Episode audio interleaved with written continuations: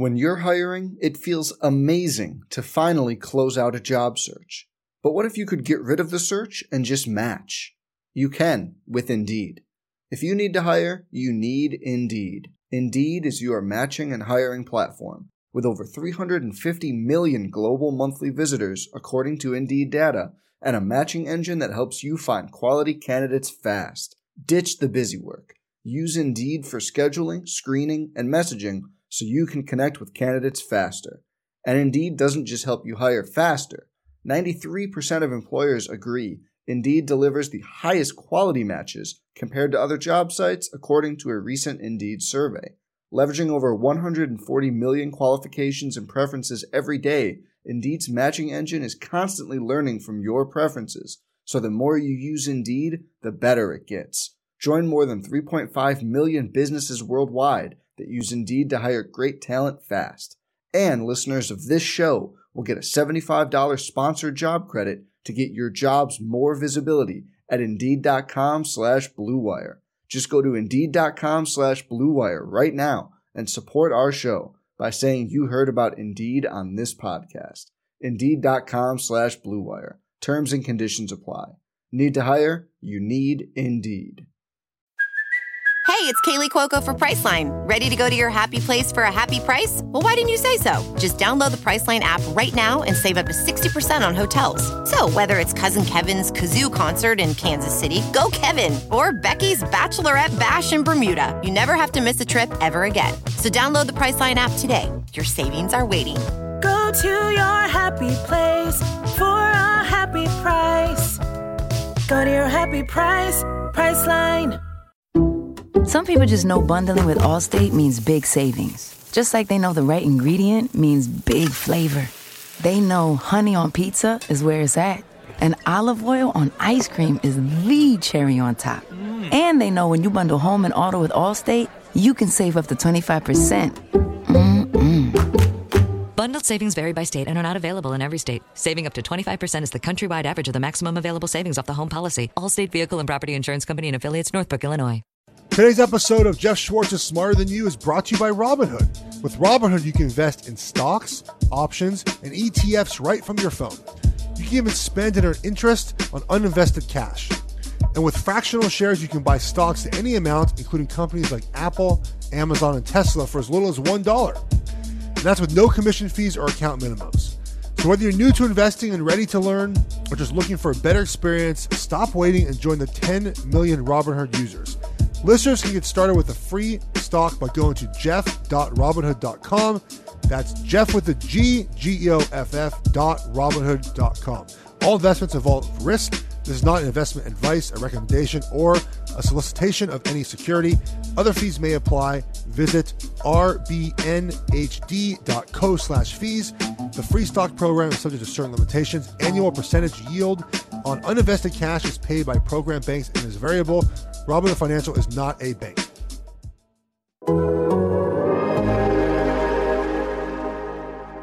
Just very grateful for, you know, the experience of playing this year for this team, this organization, and, um, and over the course of my career too. So uh, I appreciate it. I hope I have always, um, you know, tried to do the right thing out there, and um, who knows what the future holds. So we'll leave it at that.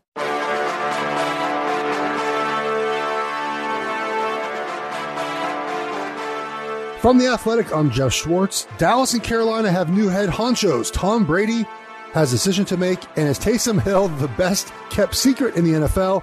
It's Tuesday, January 7th, and this is Geoff Schwartz Schwartz's Smarter Than You. Welcome, everyone, into the program. What a wild and crazy wildcard weekend where uh, unfortunately, I, I, was not smarter than y'all. I don't think I got one. I think I was 0 for 4 in straight up picks this weekend. It was a wild weekend. Two six seeds win, um, which I didn't see coming at all. And uh, now we have the Patriots dead and done. Gabe Goodwin, are you happy now? Your Patriots are done. I don't know if I believe it yet. When I was in high school, we lost to this team and then like a week later, it turned out they had an ineligible kid on the team, so we got put back in the tournament. We won the tournament that Wait, they, year. they put you back in? They put us back in, even though we lost to an ineligible team. So they just advanced us. We beat the next two teams, champs. What sport is this? This was basketball. Temple Wow. Temple Basketball League, in fact, sophomore year. Big big thing for me and my friends. Could happen again for the Patriots. Stand by. Listen, Derrick Henry is ineligible. The Patriots are back in the playoffs. That not only back in, advancing to the next round. So I'm not I'm not ruling it out until I see a next group of teams win. Uh, I think for you and for most people's sakes, the Patriots are officially dead. Dead. At least this year. And this is what we're going to talk about. I, I don't know if it's next year. I'll let you go first because you're the Patriots hater, and I know you're reveling in this uh, lack of success they had this season. But um, you, you pitch me why this is over now. Well, okay, hold on, Geoff. So let's just remind everyone how this is meant to work. I am the internet, people. Okay, Okay, yes. I channel the feelings, the ideas, sometimes the literal takes of the internet. I, I pull them from the people you see on TV, the people you follow on Twitter, the fans who tweet at Geoff. That's where most of these ideas come from. Every now and then, though, it's just what this guy's brain thinks. With the Patriots, I admit my bias. Okay? So I'm going to dive deep into the Patriots. I just have to throw an over under at you first because it's breaking news and a name close to our heart. Matt Rhule, hired by the Panthers, the great Matt Rhule, over under five and a half wins this coming season, Geoff. Over. Oh, wow, Matt Rhule! Matt Rhule, who you despise. You actually don't despise. I You don't know understand- anything about him. You don't understand that. The so I, Rule so rule I text, begins. So I text two of well, we have this group chain of of basically college football people, and and one works for ESPN, one works for CBS, one works for NFL Network, and so I text the group today and said, "Give me your Matt Rhule stuff." And here are the answers. You ready? He's just a ball coach. Yeah. He's coached almost every position, both sides of the ball. Developer, not stubborn, will adjust to talent. Personally, uh, personality will not uh, drive guys away. His players at Baylor love him. He coaches uh, hard, but develops Oh. like crazy. All right, And wait a said- second. I didn't says know he he- coached hard. And That was not. and this is where I think this is where I think what is advanced about him compared to other coaches, in my opinion. Um, he says that my friend of mine met with two head coaches in college football this past week for his scouting stuff, and he said that out of the two of them, Matt Rhule has a great understanding of analytics, kind of biophysical traits, and how Oh. to train players, things like that. So I think that um, that that is a big part of of this is that he he David Tepper, the Panthers owner, wants to be analytical. He wants to to base his franchise around this new emerging trend of using analytics to to build your team and, and to game plan and function in that manner. And I think that is why Rhule was hired. Uh, but dude, he took Temple, a perennial crap team, to 11 wins. He took Baylor, a team that had only won with RG3, a Heisman winner, to 11 wins in a big big time bowl game. I mean, I think I think you're I think you're mocking him because you don't know him, uh, but I think he's better than the mocking you're giving him. I'm not mocking him. I'm mocking the media and those of us with takes out there who went from I don't know who this guy is, but I'm now going to convince myself he's one of the best candidates for an NFL coaching job alive. The guy was 47 and 43 as a college coach at two programs that haven't won anything meaningful in a long, long time. And good for him for improving them. And I'm happy to a year, two years from now to say, you know what, man, Matt Rhule's a great coach. He's the football guy with a T1000 analytical mind. That's awesome. I like this guy. I'm willing to give him the chance. I just d- didn't understand why we all had to jump up and talk about how he has to have a job. He's turning down the Browns. He's going to be the Cowboys coach. Why is all I ask. So here, Well, guess what? I- I this mean- seems I like a good fit. I just I just gave you the, the reason why, but I also think that um, that part of it is you know the media obviously can hype up a candidate, right? I mean, we see that all the time where you know, and we're going to talk about Mike McCarthy in a, in a second, the new Cowboys coach. I mean, he did uh, you know a six minute video clip with NFL Network and went to PFF for six weeks or I mean six hours, and now all of a sudden he has um, you know a a, new, you know, a, a new energy, and he's looked at much differently than he was two years ago. So we know the media plays a role in how this. I, I think Matt Rhule, though, and I mean these are football guys that that I, I talk to. I mean, I, I trust their opinion on this type of stuff. Um, and when I've asked them about coaches before, they've been pretty right. So while he's not a big name, uh, I think it's a good hire. And look, we see Gabe all the time that, that big names don't al- often turn out to be the best coaches. Uh, right now, as we're doing this, the Cowboys are, I mean, the, the Giants are interviewing Jason Garrett to be their head coach, right? I mean, would you have Jason Garrett or Matt Rhule? You probably have the unknown, right? I think I would take Matt Rhule. Again, I'm not hating on Matt Rhule. I just wanted to know how it is that we, as a population of media takers, went from let me double check who this guy is and where he's worked before to he must get hired this offseason. And I have suspected that he has very good people behind the scenes hyping him up and making connections for him. And you know what? The same let's agent go. as like Urban and Lincoln Riley. He's got a big time agent. I bet he does. And and listen, let let him go. Let him go. Show it was the right move. I think Carolina's a great job. You get the most exciting offensive player out there. You can do what you want at quarterback because we don't think Cam's coming back, which means you can decide if this Allen kid's your guy, or you want to go draft someone, or you want to you know sign someone. I I think they got a pretty decent team all around. Like they they probably could have won a few more games if they hadn't had to give up at the end of the year. So I, I like it. Good for Matt Rhule. I will not trash him ever again. I just thought the coverage of him was completely absurd. Let's get into the coverage of somebody else who I find to be easier to make fun of. Um, and that's the guy you teased at the top of the show, Tom Brady. Okay, so a few things you need to know just in case you'd forgotten. Ryan Fitzpatrick, he went to Harvard. Antonio Gates played basketball in college, and Tom Brady is a free agent for the first time in his career. Get used to hearing it, everybody. It's going to lead every show until the day he signs somewhere. I think I'm with Vegas here. I think he should think about the Chargers or the Browns now that it doesn't look like Dallas is where he's going. There are other teams out there, though. Geoff, where does Tom Brady make the most sense to play? And please, please try to tell me it's not Cleveland. Cleveland makes so much sense. I want it so bad. So where's he going? He's staying in New England. What? Um, yeah, and, and I know it's fun to, to do the, the the Cowboys thing that we've done for a little bit of time, but now with McCarthy there, that's not happening. That's not happening. So here's why I think it's New England. And Dan Orlovsky, who works for ESPN, I had him on the radio the other day. He made a great point about the money. So let's start with the money. That's what everyone's talking about, right? He's always taken less. And I've always thought that the idea of taking less because his wife makes a lot of money is kind of rubbish. Like it's not that big of a difference in the money he's taking less of. And that I don't think his wife has anything to do with it. Okay.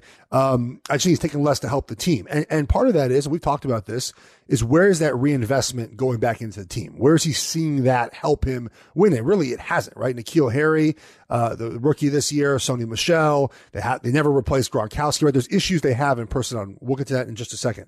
So, but, but Dan made the good point. Why now at his age would he want to break the bank? Like, why now would he want to go to the Chargers in a half empty stadium with no offensive line in a tough division just to make $30 million a year, which obviously in California is not $30 million a year. Like, why now would he want to break the bank? He could have done it many times in his career. So I, I agree with that point.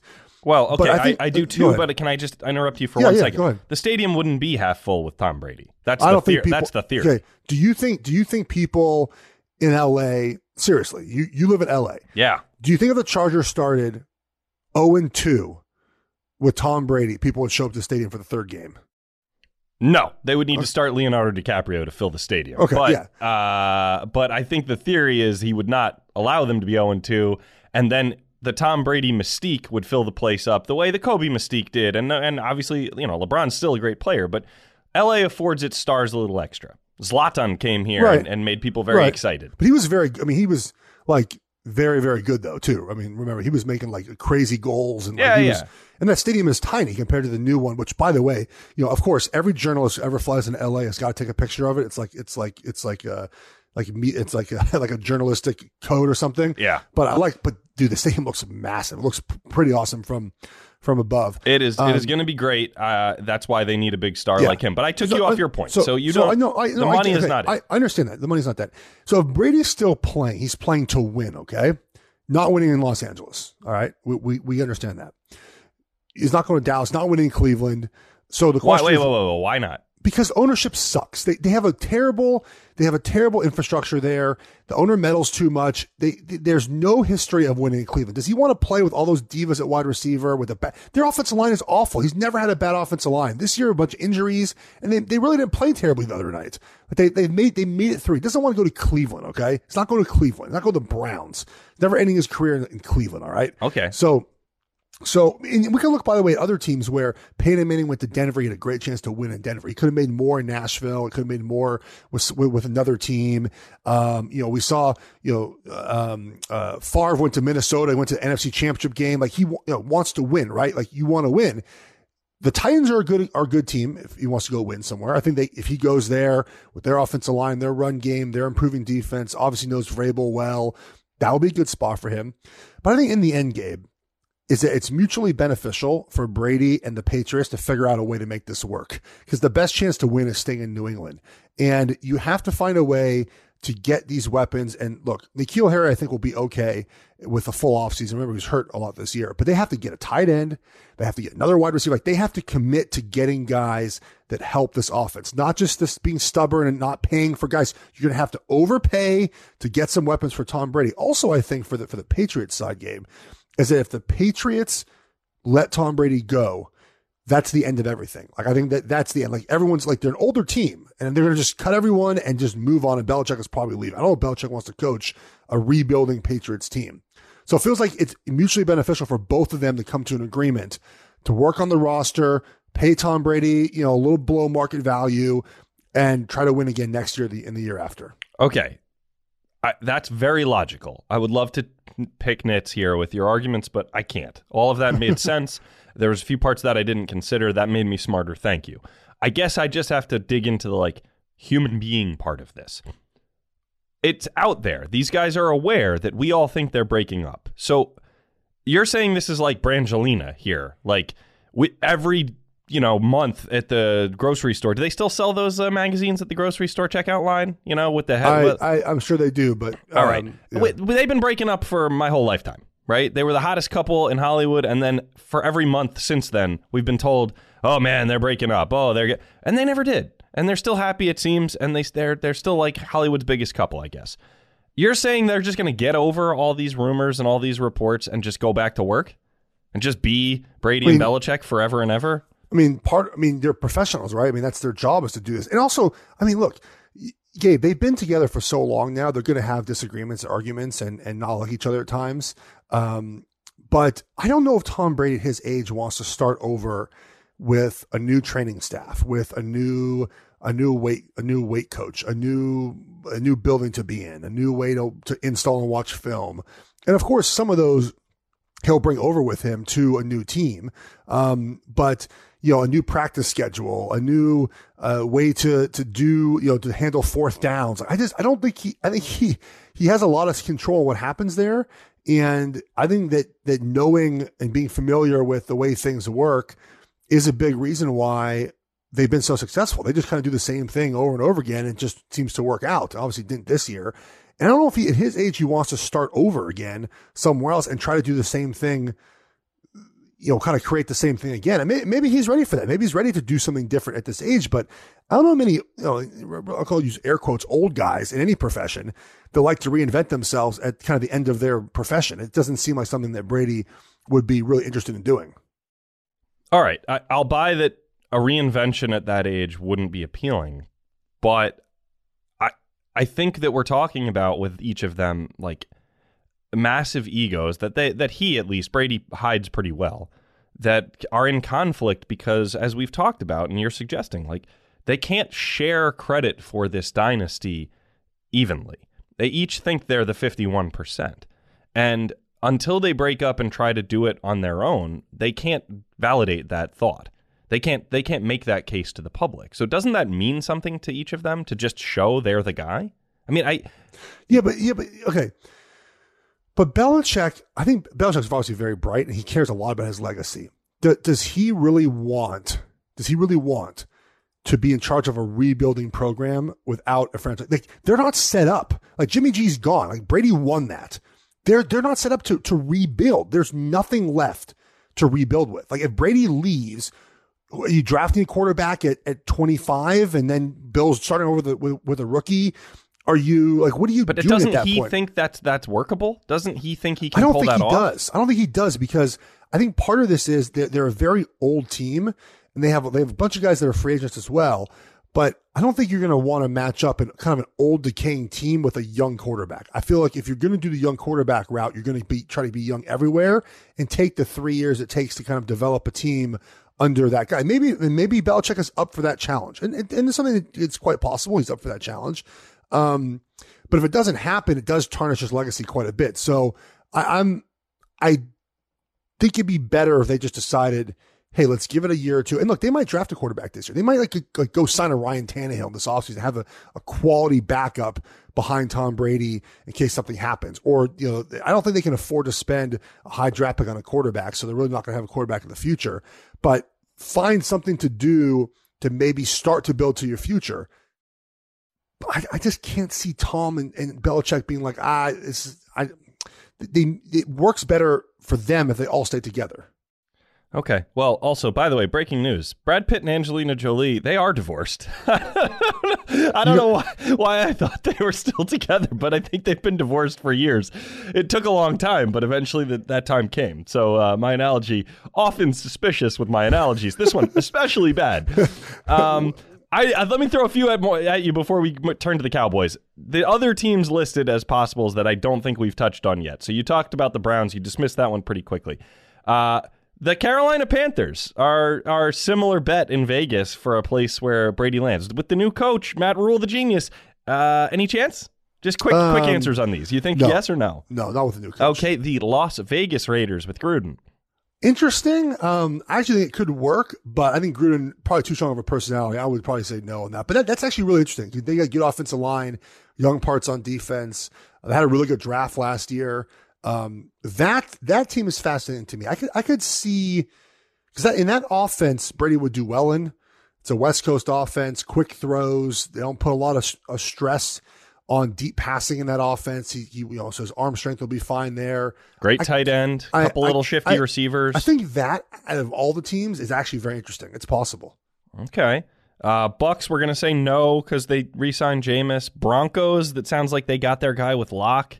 Dolphins are going to go use a draft pick, we think. Vikings might win the damn Super Bowl with Cousins. So we're going to rule all those out. So you're they, after all of this, would you say it's Patriots most likely, maybe the Raiders, maybe the Chargers, but it's a bad idea? I think the Titans are a good one. And Titans. Okay. Well, we'll see. Let's say if they win another game with Tannehill, it's kind of hard to get rid of him, don't you think?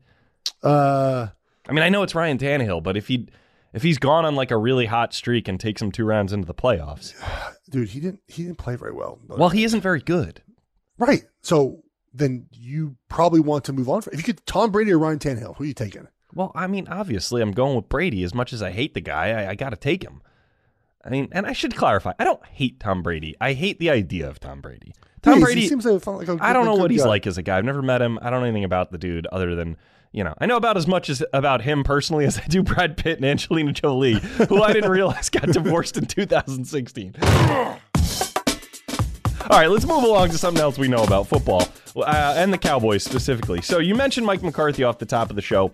We know that the former Packers coach got hired as the new uh, Cowboys coach. We thought we were on like some big you know, recruiting mission by Jerry. We thought they were going to do something sexy and splashy. We'd speculated about rumors of, oh, McDaniels and, and Brady would go over there. We liked that idea. In the end, they just go with Mike McCarthy. Um, Skip Bayless, the world's biggest Cowboys fan alive, a buddy of mine, I want to say, uh, tweeted this.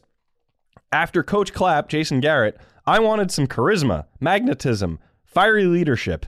Mike McCarthy makes Jason Garrett look like a dynamic motivator.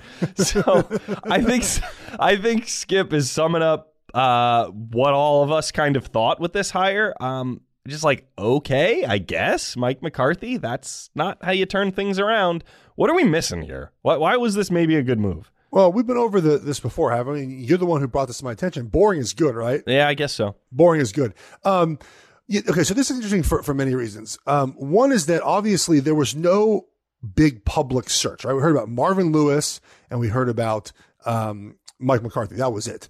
And it felt very obvious that the Cowboys wanted to target an experienced offensive coach to help Dak Prescott, which makes a lot of sense, right? Because that's your, your number one asset. And You have to make sure that you get him developed. And so they went that route. Now, did they talk to Urban Meyer? Probably. Did they call Lincoln Riley? Probably. I'm sure that they put out feelers on Matt Rhule and, and all those guys, and they might all said no. But it's very clear. Wow, Matt, they, Matt Rhule turned him down. They, it's very clear they wanted an experienced offensive coach um, to make to make you know to have this job. Uh, they also was reported they wanted Dan Mullen as their college coach, which he's known to have a, a long record of developing quarterbacks. The one thing that's interesting about McCarthy is the way we talk about him. And this goes back to a little bit of the Matt Rhule discussion. So in Green Bay, he got stale. Now I know that a lot of his players, TJ Lang, uh, he loves Mike McCarthy. And you might love Mike McCarthy. He might be a great dude. He seems like a good, good guy, but his offense did get stale. And part of that is Aaron Rodgers didn't do what he was supposed to do. I mean, there's a lot of reasons why, but number one was that it just got stale. There was no motion. There was no uniqueness to the offense, no new plays. It got stale. So this past year, we've seen through Peter King interview, through NFL Network piece as well, that he has spent this offseason, or this season, I should say, watching film and deciding how to prepare for his next coaching job. Went to PFF for six hours and he decides he wanted, you know, a big analytic team, an eight person analytic team in his new job and some new ideas and whatnot. The thing I caution, Gabe, is we've kind of heard this before from a lot of coaches that they're going to change and they most often don't. So if McCarthy does change and becomes a different coach, then it's a great hire. If he becomes the same old coach he was in Green Bay, probably not going to be a great hire.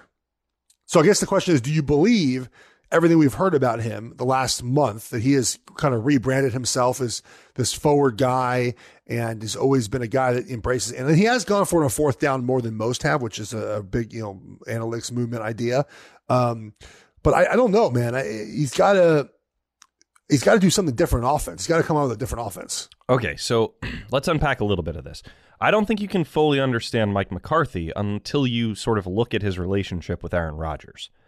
And you really got to go back into the history of this. Well, you know, so Mike McCarthy signals the change from Brett Favre to Aaron Rodgers. Rides Aaron Rodgers for a decade through some of the best quarterbacking we've ever seen maybe comes up a little short in terms of rings with just one, but like explosive offense with a world beating quarterback yeah. almost every year. Then, after, you know, they've been together for a long, long time, it seems like Aaron sort of dips on him. Aaron just is tired of him yeah. and doesn't want to listen to him. And all the reports last offseason were like, yeah, man, Aaron just ain't coachable any longer. McCarthy's given up. He's lost the locker room. Rodgers has lost the locker room. It's a mess. Okay? So my question about Mike McCarthy is is that his fault? Is that Aaron Rodgers becoming too big of a personality and being too strong-willed? Like what's the source of blame there? Because if he's successful with Dak Prescott, the same trajectory would happen, right? Like he Dak would turn into Aaron and then get sick of Mike and stop listening to him. And would Mike just fold up like he did for 3 years in Green Bay? I don't know. I really don't know. So, you know, th- that I think is part of why does this guy deserve another chance? Was it him getting worked by his quarterback or was it him just being kind of a lazy lazy coach by the end of his career? Um I don't know if we have a great answer for that. Um I think if you look at what's happened this year with Matt LaFleur, and this is a indictment a little bit on, on, on McCarthy that they're 13 and 3 this yeah, year. I'd say. left. Um, and there seems to be issues at times during, you know, in games. It happened a lot in that Lions game with the Packers where Aaron Rodgers kind of just was doing his own thing for a little bit again. It felt like he was not in the rhythm of the offense, which has been a problem. And, and that is a problem in McCarthy's offense. Now, the reason why that happened in McCarthy's offense was because he didn't trust McCarthy to, to basically call the right play, right? He'd gotten so boring and stale and that people knew what was coming that Rodgers just did his own thing. Okay. So it's a chicken and egg thing, right? Like, did Rodgers do his own thing because he doesn't like him? Did he do it because he didn't trust McCarthy? Did McCarthy then not like Rodgers? Like, I don't know what was what came first, but there was dysfunction there in Green Bay. Now, Dak Prescott's younger. He seems to be more um, open to to you know probably McCarthy's offense and designs. He does not seem like a guy that's going to go out there and just do whatever he wants. He doesn't have the natural gifted ability that Rodgers does. Rodgers was able to do all this stuff because he's just that gifted. And he's able to, to throw the ball not in rhythm because he's got a cannon of an arm and great accuracy. Dak is not Aaron Rodgers. Like Dak can't afford to not play in the system. So that's why I think you it, it's going to be different this time around with the chemistry between Dak and McCarthy. But it doesn't mean they're going to win Super Bowls. I just so. I just, but yeah. though in that in that that's that's good explanation. Thank you for that. I, it would require then that Dak Prescott, who would get max money as a quarterback, also then think of himself as a system guy who has to listen to the coach instead of the top guy out there. And we know that he's starting to feel himself right now. So I just I worry because it seems like he's walking into a situation he has not really been able to manage before. I would also make this point. being a head coach is not exactly the same, but something like being a, a producer for a really big name talent, right? And there are times when I've seen producers just kind of throw their arms up and go like, I can't do anything. This guy's not going to listen. He's just going to do what he wants to do. He wants to make the the you know first segment of the show all about this random crap no one cares about. I can't talk him off it. I'm just going to sit here and make sure the graphics look good. And that's all they do. And that's sort of the same thing it seems like Mike McCarthy was doing with a talent like Rodgers. Just like I can't I can't do anything. He's just going to throw it wherever he wants. What do you want from me? I'm going to just take take a few days off. So I kind of understand the the thought process. It's just that ain't going to work in Dallas. Correct. And so I, I that's why I I think look eh, for what McCarthy said about just you know wanting to wanting to reinvent himself. I mean, this is part of the reinvention, and we'll see if he actually does it. Do you buy this? Charles Robinson of Yahoo tweeted, "Here's something about Mike McCarthy that should encourage Dallas Cowboys fans. Remember how how remember how down many people were about Andy Reid when it unraveled in Philadelphia? What Reid needed was a change and a fresh start. Good, successful coaches can have great second lives in the NFL. Do you buy that?" I mean, Andy Reid made five NFC Championship games. Like, what are you talking about? Okay, I didn't think you were going to buy that. You Like, go, you what are we talking Go, cape up for Big Red. Let's hear. Like, it. I don't understand. Andy Reid was great in Philly too. The entire time he was there, it's like minus like one year. All right, but do you buy the idea that like a fresh yeah, start course, is? yeah, of course, okay. of course, that's that's a thing. Right, but bad I don't, example. I don't know why Andy Reid was the pro. I would have used like Belichick as the example, who was Okay. okay in Cleveland and became great in, in like. I it's so so funny how we it's so it's so interesting how and look I get it how much a Super Bowl win changes the way we look at, at coaches. If Andy Reid had a Super Bowl win, he'd be untouchable. eh, Which we're which our next topic. I think we're getting into that from a, from the Saints side. Um, but eh, you know he'd be untouchable, but he doesn't have that ring. So like McCarthy's talked about in the same sentence as Andy Reid, which is kind of disrespectful to Andy Reid. Yeah, I agree with that. Except that also, you know, you got to win a ring if you coach in the league and you're considered well, one right, of the best. which is correct. No, and, it, and that's fair. And he's had failures in the playoffs, but um, I just don't think he has like his. Um, I don't think he has uh, the respect he probably deserves because of that. yeah, I agree with that. All right, so you, you sort of mentioned the Saints. Sean Payton gets plenty of respect because he has a ring, and he's had great offenses, great teams for most of the last 10 years. A few down years, but mostly overachieved in New Orleans, um, and has obviously helped turn Drew Brees into a Hall of Famer. But Drew Brees is 41 years old and starting to tilt in the wrong direction, we think. So they lose the other day, and the net result of that game, besides being just a heartbreaker for Saints fans, is everyone, everyone on earth, everyone on Twitter, including Drew Brees, I would add, is in love with Taysom Hill. Here's Drew Brees talking about Taysom after the loss. He's unbelievable. I mean, truly, there's nobody like him. Um, in fact, I think I think on that on that drive, I think uh, he might have been the guy to get the first down, and then he throws the, the, the pass, and then Block. and then he's blocking for Alvin to score. I mean, come on. It's the NFL. This is the NFL we're talking about here, right? Uh, not, you know, Pee Wee. All right, so Drew Brees is loving on uh, Taysom Hill, and he's right. The guy can run, catch, block, throw.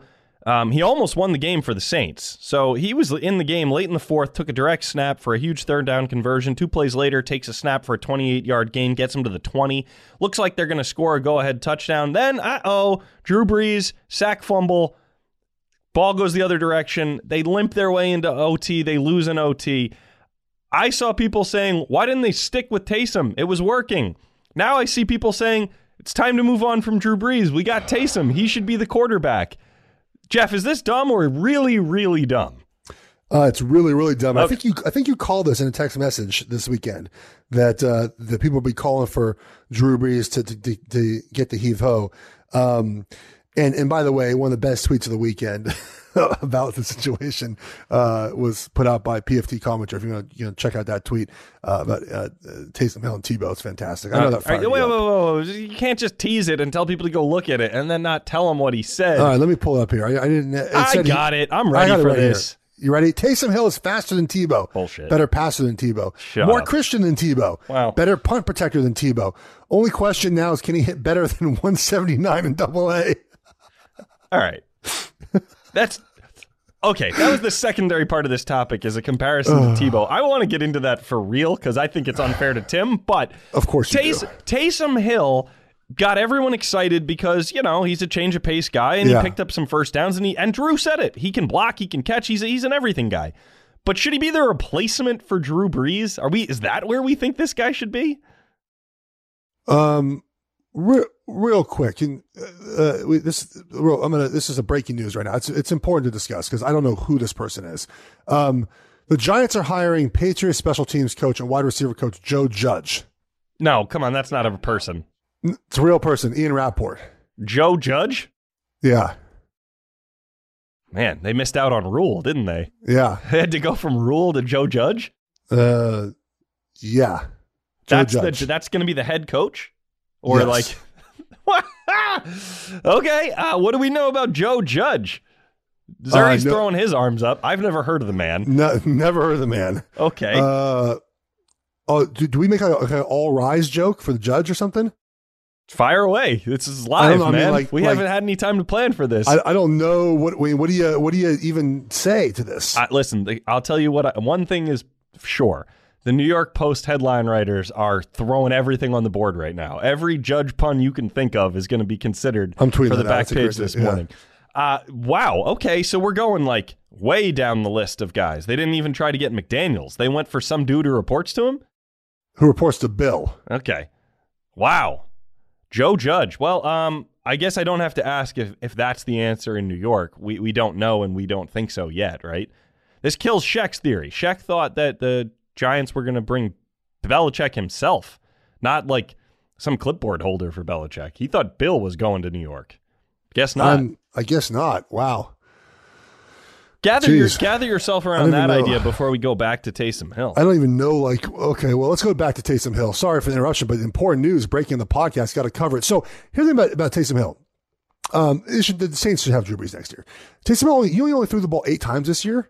It's really great that you can have a guy that, that can throw the ball, can run the ball, can block. Drew Brees, all right. It's a great change of pace. But the problem I have with the Saints is they came out flat again in a big situation and they continue to make little mistakes on the coaching side. I don't know why Sean Payne, well, I do know why he gets a pass, obviously, he won a Super Bowl, but they lost as touchdown favorites in Seattle. They lost as eight point favorites here. Even last year, I know the pass interference was uh, obviously an issue, but there were game management issues. There were game management issues on Sunday as well. The way they, they used the clock at the end of the game, the multiple third down, weird play calls. Um, why does Sean Payne get a pass? His team is continu- is continuously good, but doesn't ever cash in on it, and they almost look worse sometimes in the playoffs. Yeah, well, I mean, and it looked like Taysom Hill was going to be his new magic bean that got him out of that criticism, right? Right. So leaving the timeout, you know, he didn't use it when he could have, and his secret weapon would have been the way he advanced and got the people off his back. Um, but but then he pulled him right right when Taysom Hill started getting rolling. Literally, he went back to Brees and Brees fumbled. So Well, yeah, I mean, that, that, look, I, I get why you, you go back to the Hall of Famer. Um, you know, there's only part of it too, Gabe, is there's only a limited number of plays, kind of in that in that Taysom Hill package. Like he's not running Drew Brees' plays.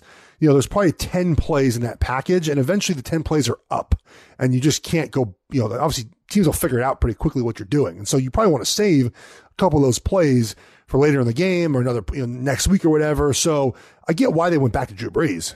So explain that a little bit to to fans who are listening, and, and maybe this seems obvious to people, but what you just said is important. Whenever the new sexy thing comes along, and everyone sees one great drive, and and with Taysom, we've had a few of these. Like he's blown up Twitter a few times this year, where it's like, oh my god, look at that, he's catching the ball now. Oh my, he ran for a first down. Look at him throwing it. He threw the deepest completion of the year for the Saints, or the deepest in a couple of years, I No, think. was, I mean, it was, yeah, the ball's in the air for 12 seconds. Yeah, okay. So, like, everyone thinks he can do everything, but if you actually put him on the field for 60 snaps a game, you're saying he's exposed quickly? Like, he, he's just some guy? Well, I know, I'm saying that, that, that, that right now, the package they have for him in a game is because Teddy Bridgewater is the backup quarterback, not Taysom Hill. Right.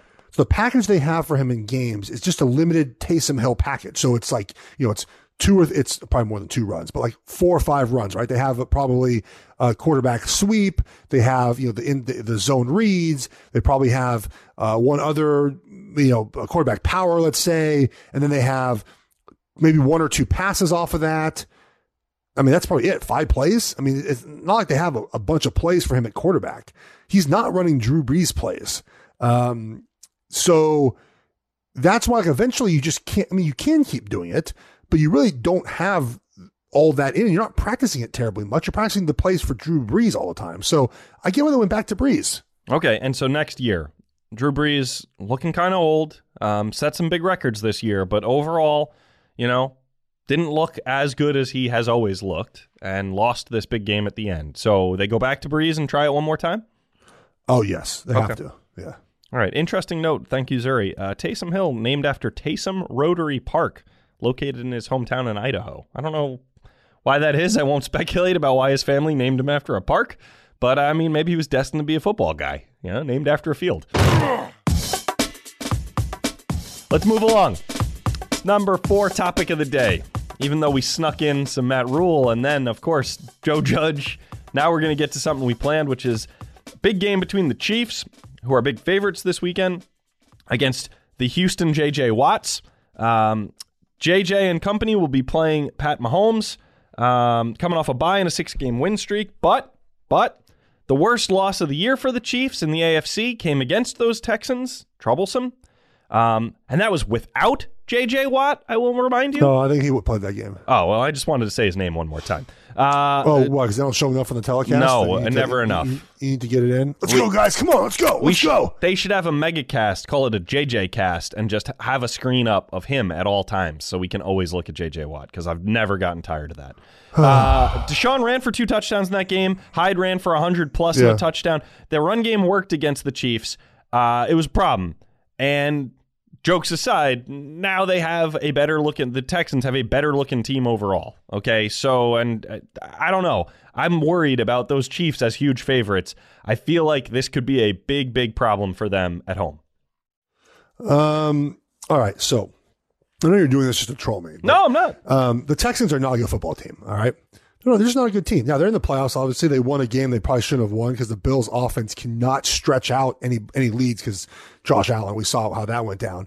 Um, but you know the the Texans are basically Deshaun Watson and um and uh, Hopkins and a Fuller place. I mean, they, they're three guys. Um, and those three guys have to make up for a lot of coaching. Defi- Do you know that, that Bill O'Brien has now coached four home playoff games with the current, you know, with this current kind of um, team? And I know Deshaun Watson wasn't there for one for uh, maybe one or two of them. How many times has he been shut out in the first half of four home playoff games? Oh, three? Yeah, three, Hmm. three, three home right. playoff games been shut out. That's atrocious. That's terrible. Um, they're just not a good team, and I think that we need to get in. And if you look at, at DVOA, which I, which I enjoy, of course, for Football Outsiders, it measures efficiency, right? So, uh, you know, if, if it's third and two and you get a three yard run, that's obviously good. If it's first and ten, you get a three yard run, that's obviously bad. So that's how I mean that's the easiest way to put it. Yep. Um, Houston is 23rd in the NFL right now in DVOA. The other seven teams in the playoffs are one, two, or one, excuse me, one, three, four, five, seven, nine, and 12. Houston is barely holding on. Their defense right now, their weighted defense is one of the worst in the NFL. They're 27th in defense at the moment. Um, they're just, they're not very good. And I think that we, we often forget um, that um, earlier games in the season between non-division opponents, I think are weighted too heavily the way we, we look at things, right? The Chiefs in week six were missing, I think Tyreek Hill was first game back from injury. They missed Sammy Watkins, Hitchens, Eric Fisher left tackle. Mahomes was beat up. They just, they, they didn't have dudes. Okay. This is a, they're both different teams. The Texans are better on the offensive line. JJ Watt's back. You know, Fuller is injured, so that changes the way you know that they play in the game. The Chiefs are better defensively. They're healthy now. I don't think this game is actually close at all. I mean, th- there has to be like a bunch of weird plays, which unfortunately the the uh, the Chiefs have had, unfortunately, playoffs. But I, I just I can't I cannot see this game being close. Like weird plays like JJ Watt playing tight end, like in the Something like that, in the red zone, something something cool like that with JJ Watt. Don't you think though that like JJ Watt's presence makes Deshaun Watson better? Um, No, that must be a real well, thing. it- You're, you I play mean- football. Don't I you mean, think it- I that mean- some I defensive guy can I- inspire I, his I think I think that sack he had inspired the team in the game. So yes, Why are you why are you accepting this total horseshit out of me? Why why why would you go say yes that? no, no, no. I'm saying that exact play Okay. helped the team because they held him to a field goal. Like I don't know, I don't think JJ Watt makes Sean Watson better, but I think that that exact play he had, Yeah, well, him doing his job it makes the if he's Right. good on defense, they're a better team. We know that. right. So that's that's my answer. I don't Yeah. think emotionally it means anything. I don't think even oh my god! them By the way, by the way, oh my god, Matt Rhule got sixty million dollars from the Panthers. six D sixty. Six zero, My guy, Matt Rhule, man. seven years, sixty million dollars. Can't wait to hear what Joe Judge is getting. I know. Uh, all right, we're we're spinning off the rails here. Y- you think the Chiefs clobbered the Texans? You're on record saying you don't think it's close. If Vegas thinks it's not going to be close, and you're saying more than that. I'm surprised.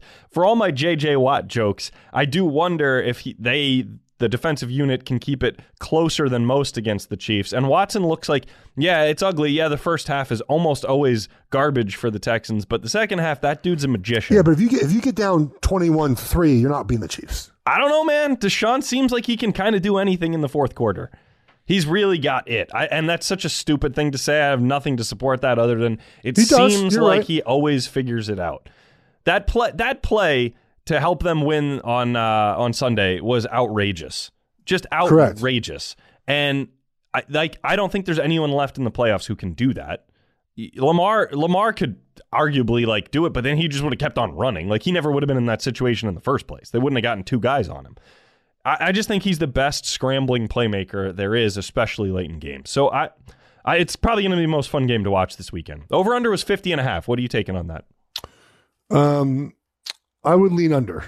Lean under. Okay. Yeah, All right. You really betting on the Chiefs defense. You you have faith in them. I like it. this week I do. Yeah. Okay. Because and I'll give you one more one more thing why before this is an actual like uh like smart thing, not just a jokey thing. Um the Texans are very bad at when teams pressure them, they let a guy free all the time. Like they like on the play Deshaun Watson made, they never make adjustments to that. For whatever reason, they let Deshaun Watson throw hot all the time. It's called all the time. The Chiefs blitz a ton lately. And they're going to find ways to get guys in his face, and that Houston has shown no ability to adjust to that whatsoever. Okay. Well, I mean, we're gonna find out what what comes of all that. I, I'm watching Honey Badger this weekend. That's the guy I want to keep close eye on. I think he's gonna make some plays. We're down to eight teams left in the postseason, and The Athletic has specific shows for four of those teams. If you're a Chiefs fan, you've got Times Hours with Seth Keysor, Nate Taylor, and Josh Briscoe. The Vikings, check out Straight Cash with Chad Graff, Arif Hasan. If you're a Niners fan, check out Here's the Catch with Dave Lombardi and Matt Barrows. And if you're a Seahawks fan, your show has Seahawks Man to Man with Michael-Shawn Dugar and co host Christopher Kidd. So listen or hate listen to any of these shows as the playoffs continue and we'll work our way towards Super Bowl 54 in beautiful Miami.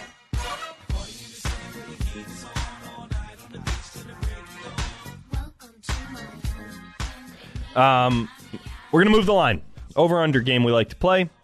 Uh, days after the Super Bowl, before the NFL changes this absurd PI rule, 0.5 days.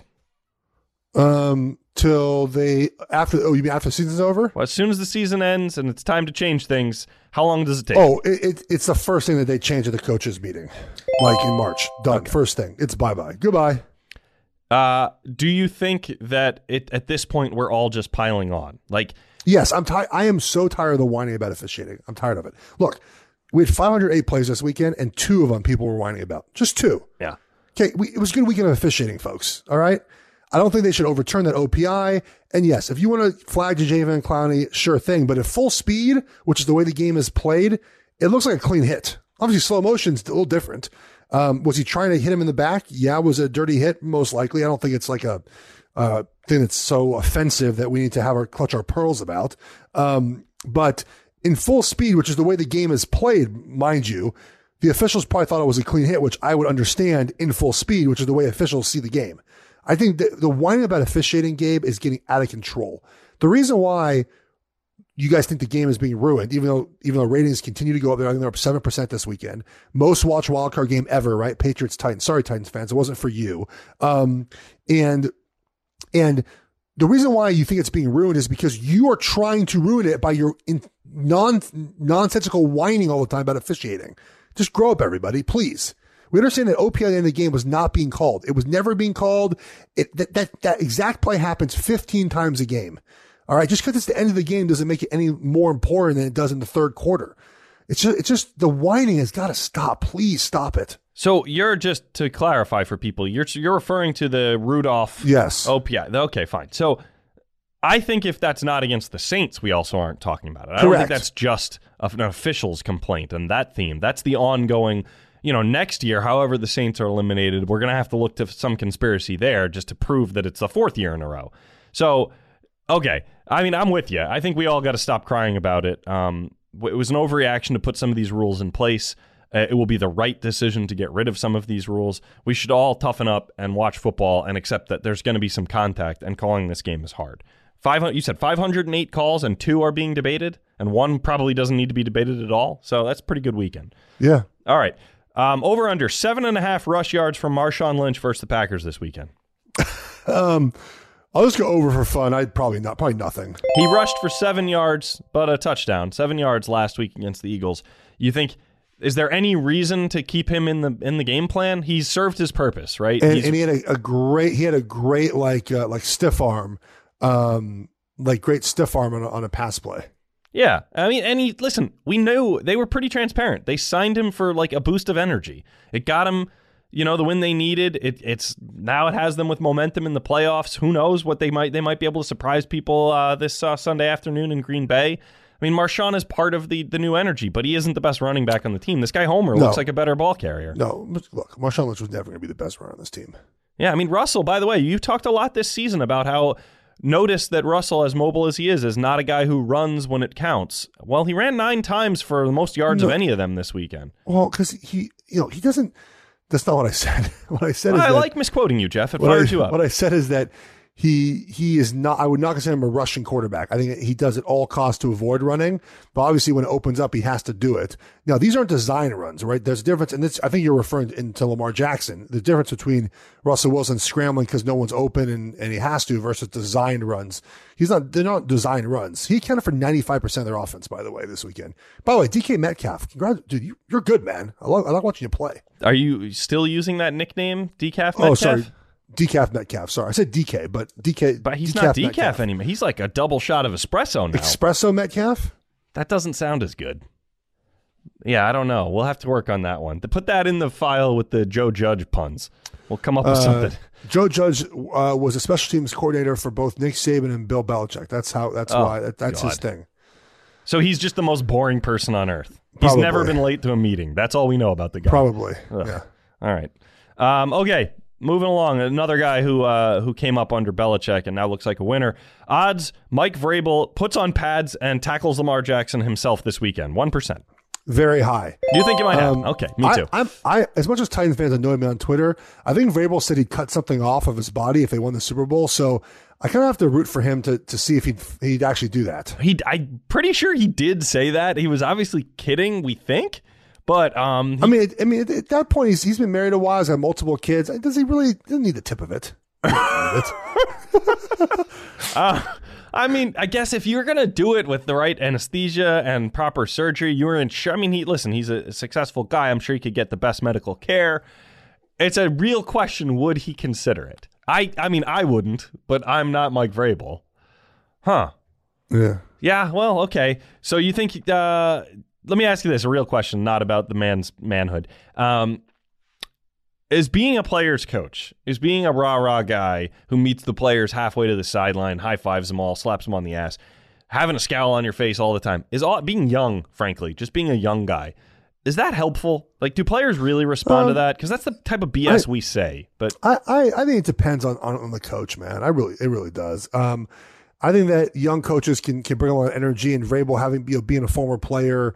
But look, Andy Reid is not Vrabel and people respect him. I, I think there's, there's no one size fits all, honestly. There really isn't. but I mean, these guys on the team grew up watching him Yeah, do special that- stuff that- in that Super Bowls. That doesn't matter. That does not matter. Did you ever No. play for a former player who, you know, I mean, I played. Andy Heck was my offensive line coach in, in Kansas City. He was number one draft pick in like 1985. Played like 15 years in the NFL. I mean, obviously, it was great that he was um, that he was um, uh, you know he, he understood the game because he played, so he didn't give you a lot of crap if you screwed up in certain situations. By the way, Greg Bedard tweets out, and this is to your point about Joe Judge as we continue to, to bring him up through the podcast. Judge is a really good coach who will be good in the room, but this might be a little early for him. He's not exactly Mr. Personality. yeah, I wouldn't think so. I mean, if ba- if Belichick and Saban have passed him back and forth, uh, personality is definitely not a specialty. Yeah. Yeah. All right. Um, last uh, over under of the day, and then we'll get to some social stuff. Uh, Tua draft selection. He he officially declared. We all thought it was coming, but it's it's official now. He's leaving Bama. He's going to the draft. So draft selection for Tua. Uh, before or after the fifth and a half pick? Which side of that are you on? Um, I think he goes before. I, I think I said earlier that I, that I, didn't think, I didn't think he'd go in the first round, but I kind of feel like he will now. Um, But You know, some I- of the teams that would have been interested actually started winning some games. Like Miami was where everyone was thinking, and then I, they may not use the pick on him now. Like where does he go? I, I, so okay, so here's here's what I think could happen. I think Miami takes him early, you know, in the top five. I think five, and then he could sit on PUP for a year, make, or at least half a season at least, and feel and get really healthy, and then come back for the for the end of season one. I think like that makes a ton of sense if you're Miami. so almost like redshirting him essentially. yeah, basically, yeah. Wow. And Okay. I think the value with the fifth year option and the and the potential of Tua and the ability to you know Miami still has a bunch of first round draft picks, so they can still get other players, right? Besides, you know, they have okay, we got our quarterback, good. We still have two more first round draft picks. You know, we can either move up or down, or we can just draft two players in those spots. Like they have, they'll, they'll get plenty of talent, anyways, if they draft two at five. Like, I don't think it's an overreach if you think he's your guy. All right. So it's Bengals, Skins, Lions, Giants. I wouldn't count the Lions out either. Yeah, I don't I know mean, what Stafford's contract is like, but yeah.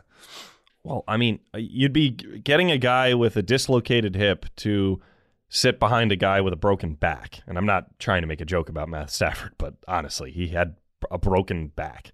So they, they're obviously going to need a quarterback eventually. Um, so Bengals, no way. We think they're going Burrow. Skins, they like Haskins. We think there'd be no point in bringing another young guy in. I think he slips past the Dolphins where the Dolphins move the pick. And I think, just like we talked about with Brady earlier, I think the Chargers make a reach here and just hope for the best. It's it's something. It's fresh blood that that can help fill a stadium up. If it works, they got their guy forever. LA will love him. You know, he's from out here. Oh well. As far as cl- this is the Yeah. closest big city to where he grew up in Hawaii. Um, I, I, I could see that happening before I see Miami, but who knows? Okay, let's uh, let's wrap it up with a little bit of social here. Um, you know what we do? We try to keep track of some things people are tweeting at you or in conversations you're engaged with. Uh, I'll read this one for you. It's from David Reese ninety two. How important are training staffs, and do players typically think about them at all when deciding what teams to sign with in free agency? That's an interesting question. Um, I would say probably no, because you kind of most people go where the where the money's at. Um, but I think that like with the Redskins, for example, who've now revamped their whole training staff, it, it just becomes an issue where if someone has an equal offer, they'll go somewhere else, obviously, right? But you really don't know a lot about a training staff till you get there. Um, and now everyone has their own people, like they have their own, um, you know, you know, they- have their own, uh, rehab guys. They fly them in. So the, the training staff is not as important as it was in the past. I don't think it matters very much. Oh, so so Baker didn't screw up his chances of getting free agents when he threw his training staff under the bus. I don't think so. Okay, fair enough. Um, well, Geoff, I think you've made us smarter today, uh, not only with your clarifications on all the silly takes that swirl out there, but also with your breaking news. We we covered Matt Rhule got hired by the Panthers and is going to make sixty million over seven years. Someone named Joe Judge, who used to work for Nick Saban and Bill Belichick, will be the next coach of the New York Giants. This is this is odd. Now we've got a few coaches in a row who are not big names ending up in New York. I don't know how that's going to land. We'll look for the New York Post tomorrow. Um, and you helped us make a little few bets and uh, and pick some smart things for for games coming this wild card weekend. Excuse me, divisional weekend. Divisional weekend. Divisional weekend. So um, thank you as always. You can sign us off, and uh, I know you got another show on Thursday. Yeah, we'll be back Thursday. This was a great show. We got we got a lot in here. Uh, it's fun to react to, to playoff weekend and, and coaches uh, getting higher. Great time of year uh, for the NFL. It's one of the, the better weeks and, and, weekends. So glad you guys are able to join us. Find this obviously on iTunes, Google uh, Play, Google Podcasts. Also, of course, The Athletic and TheAthletic.com. We'll be back Thursday. Take care, everyone.